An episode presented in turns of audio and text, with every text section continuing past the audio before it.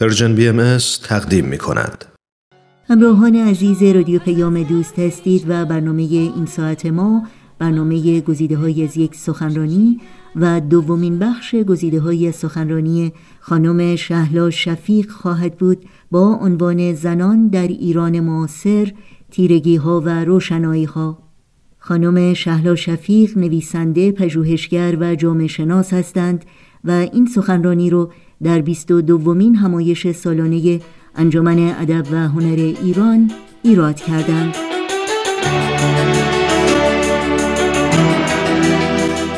طاهره قرتالعین زنی بود سخنور که آزادی رو تبدیل کرد به یک امر شخصی و در زندگی خودش اجرا کرد و رفت دنبال اون چه که می‌خواست چون خود این فردیت خود این که شما به لحاظ فردی بتونین با مغز خودتون فکر کنین. اون چه رو که می‌خواین انجام بدین خود این خیلی اتفاق مهمیه در اون دوره. ولی بعد از اونم هر بار که زنی جرأت کرد و گفت که من می‌خوام چی باشم باز با این نه به شکل طاهره بلکه خب اون یک تراژدی فجی بود که با مسئله به سرکوب سیاسی هم گره خورد. ولی بعد از اون حتی مثلا کسی مثل فروغ فرخزاد که امروز یکی از چهره های محبوب جوانای ایرونه و در نسل منم خیلی محبوب بود قبل از اونم خیلی محبوب بود و این رمانی که از آینه بپرس که آخرین یعنی رمان آخرم اصلا به قول آقای آجودانی می‌گفت که این یک گفتگویی با فروغه. که البته نظر ایشون هست. ولی خب هر کسی می‌تونه کتاب یه جور دیگه بخونه. ولی فروغ یه موقعی اینو سرود گفت. گفتم که بانگ هستی خود باشم اما دریغ و درد که زن بودم. یعنی در اون لحظه اون جایی که می‌خواستم خودم باشم اون جایی که می‌خواستم هستی خودم رو نمایندگی بکنم زن بودن مانع شد. نه اینکه زن بودن به عنوان جنسیت مانع بشه چون چهرههای درخشان زنان ایران حالا ما به شاعرها اگه نگاه کنیم فقط برای که در ایران زنان نویسنده بسیارن زنان هنرمند بسیارن زنان نقاش زنان سینماگر و حتی همین امروز هم چهرهاشون در ایران میدرخشه. ولی اون چه که حالا بگیم شاعرها چون شعر در مملکت ما یه جایی خیلی خاص داره و زنان شاعری مثل از قررت العین بعد پروین اعتصامی بعد فروغ فرخزاد بعد سیمین بهبهانی از همون دوره که بیایم جلو می‌بینیم که همه اینا به حال زنانی بودن که برای اینکه خودشون باشن مرارت های زیادی طی کردن. و این خود بودن و اینکه بتونی به فکر خودت فکر کنی خب این یکی از اصول اساسی فکر دموکراتیکه. یعنی بدون این اصلا دموکراسی نمی‌تونه وجود داشته باشه. اگه فردیت آزاد و مختار و اندیشنده وجود نداشته باشه چطور می‌تونه دموکراسی وجود داشته باشه؟ همین امروز در فرانسه وقتی که بحث به صلاح دموکراسی هست همه میگن میگن اگر زمانی دموکرات ها نتونن فکر کنن خود دموکراسی امروز مورد خطر قرار می‌گیره. حالا چه در انگلیس باشه چه در فرانسه باشه چه در آمریکا. حالا شما تصورش بکنید تو مملکت ما اساسا فکر کردن آزاد مجاز نبوده. بعد شما فکر کنین که توی همچین وضعیتی زنها برای که بتونن خودشون باشن و علاوه بر اون یک کار فکری مستقل یک کار هنری مستقل بکنن خب طبیعتا یک انرژی صد برابر می‌خواد دیگه. در صورتی که شما اگه در یه جامعه باشین که کمک بشه به این خب طبیعتا استعدادهای بیشتری می‌تونن رشد و خلاقیت پیدا کنن که متاسفانه این نبوده. حالا ما در دوره مشروطه که نگاه می‌کنیم می‌بینیم که زنها اونجا مورگان شوستر که یکی از کسانی هستش که از آمریکا آمده این میاد و در کتابش میگه من زیر روبنده ها اون برق درخشان چشم زنای ایرانی رو که برای آزادی مبارزه می‌کردن دیدم. و بعدا ما کسانی داریم بعد از اینکه بعد از 1911 بعد از مشروطه ما چهرهایی داریم مثل مادر مثلا خانم سیمین بهبهانی فخر ارقنون که سیمین بهبانی توی کتابی که نوشته به اسم زندگی نامه خود نوشت که زندگی مادرش رو می نویسه ولی خودش می نویسه اونجا از این مادر خودش شاعر بوده میگه. و این مادر سیمین بهبانی خودش یه شاعری بوده که در اون دوره در جمعیت نسوان وطنخواه در سال 1920 یعنی شما برگردیم به اون تاریخ ببینید که ما تو اون دوره صدیقه دولت آبادی رو داشتیم. که صدیقه دولت آبادی مجله زبان زنان رو پایه گذاری کرد. در سال 1910 روزنامه تایمز میگه در تهران ده ها مدرسه دخترانه هست. یعنی مدرسه هایی که دخترها برن آموزش ببینن. و البته خب طبیعتا بقیه ادیان یعنی بقیه از جمله باهایی یا یهودیان و غیره و غیره در ایجاد این مدارس دخترانه نقش خیلی مهمی داشتن. خانم ناطق سر این موضوع بسیار فکر کرده و راجبش خب اسنادی هم هست. من رفتم اتفاقا تو کتابخونه اینجا دمی کتابی هم هست که مثل که پارسال اینجا ارائه شده.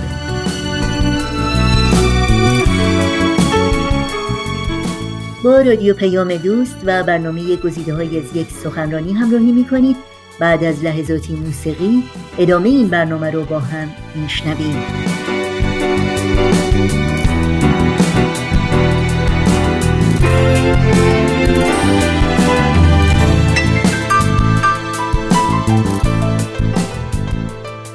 ما انجمن نصفان وطنخواه رو داریم که مادر خانم فرخ روی پارسا هم توی فخرافاق در اون زمان جزو این انجمن در کنار مادر خانم سیمین بهبانی جزو این زنان پیشروی اون دوران بوده که اینا مدرسه درست می‌کردن و قبل از اینکه رضا شاه هجاب رو کشف هجاب رو بکنه این خانوما خودشون کشف هجاب کرده بودن.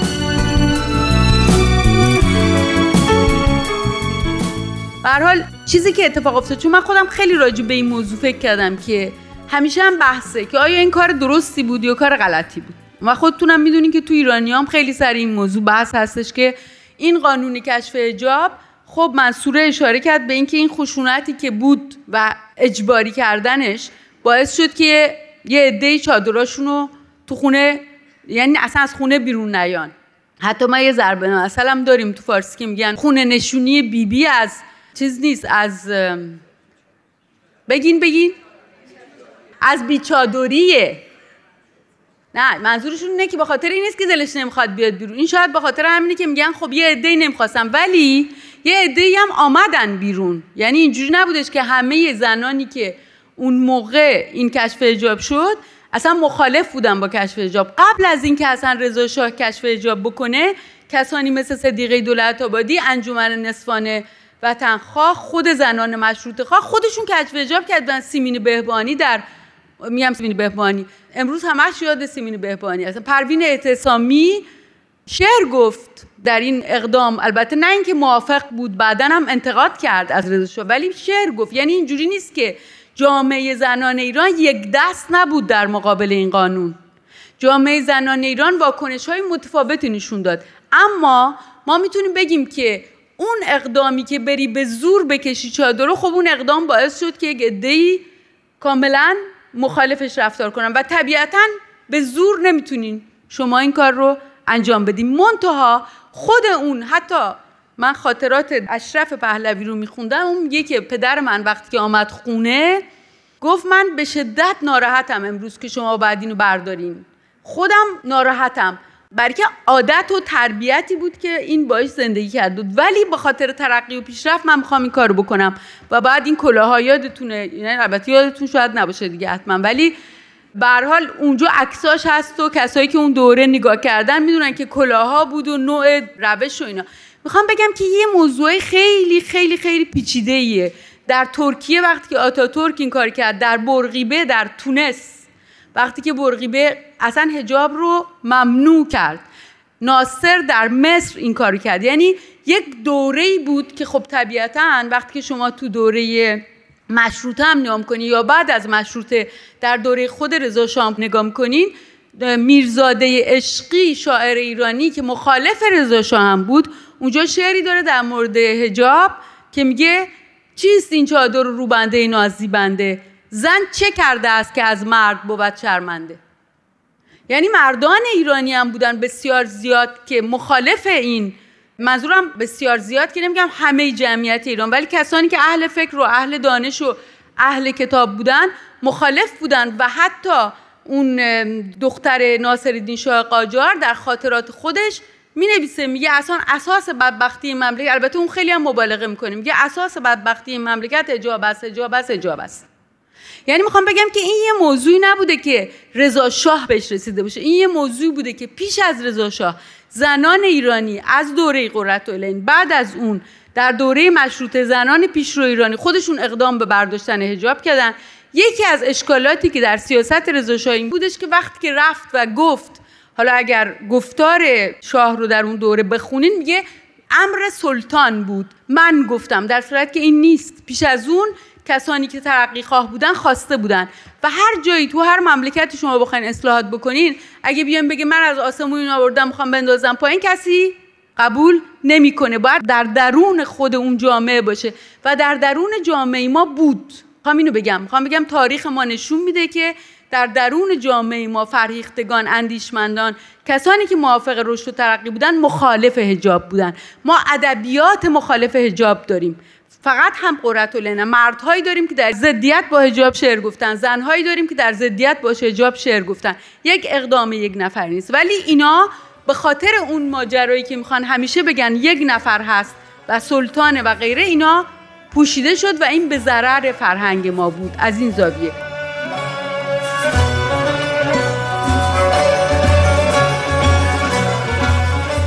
و برای شنیدن بخش بعدی گزیده های سخنرانی خانم شهلا شفیق هفته آینده همین روز و همین ساعت با رادیو پیام دوست همراه باشید.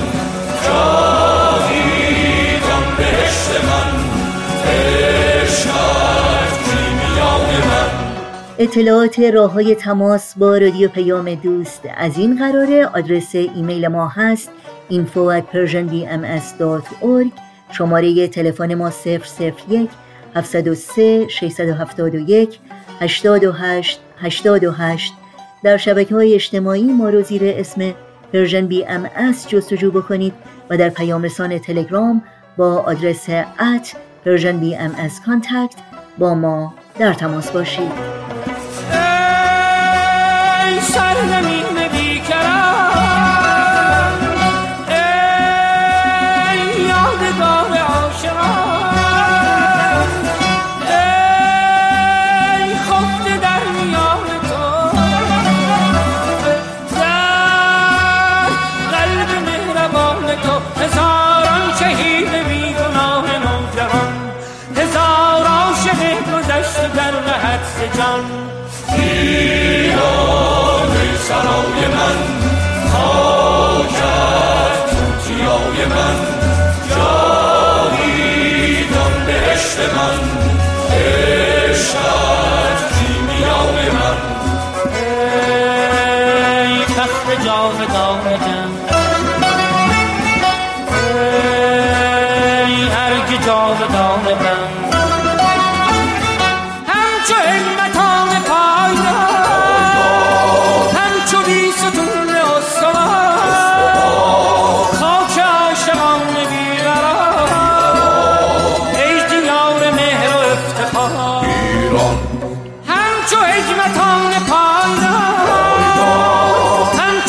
من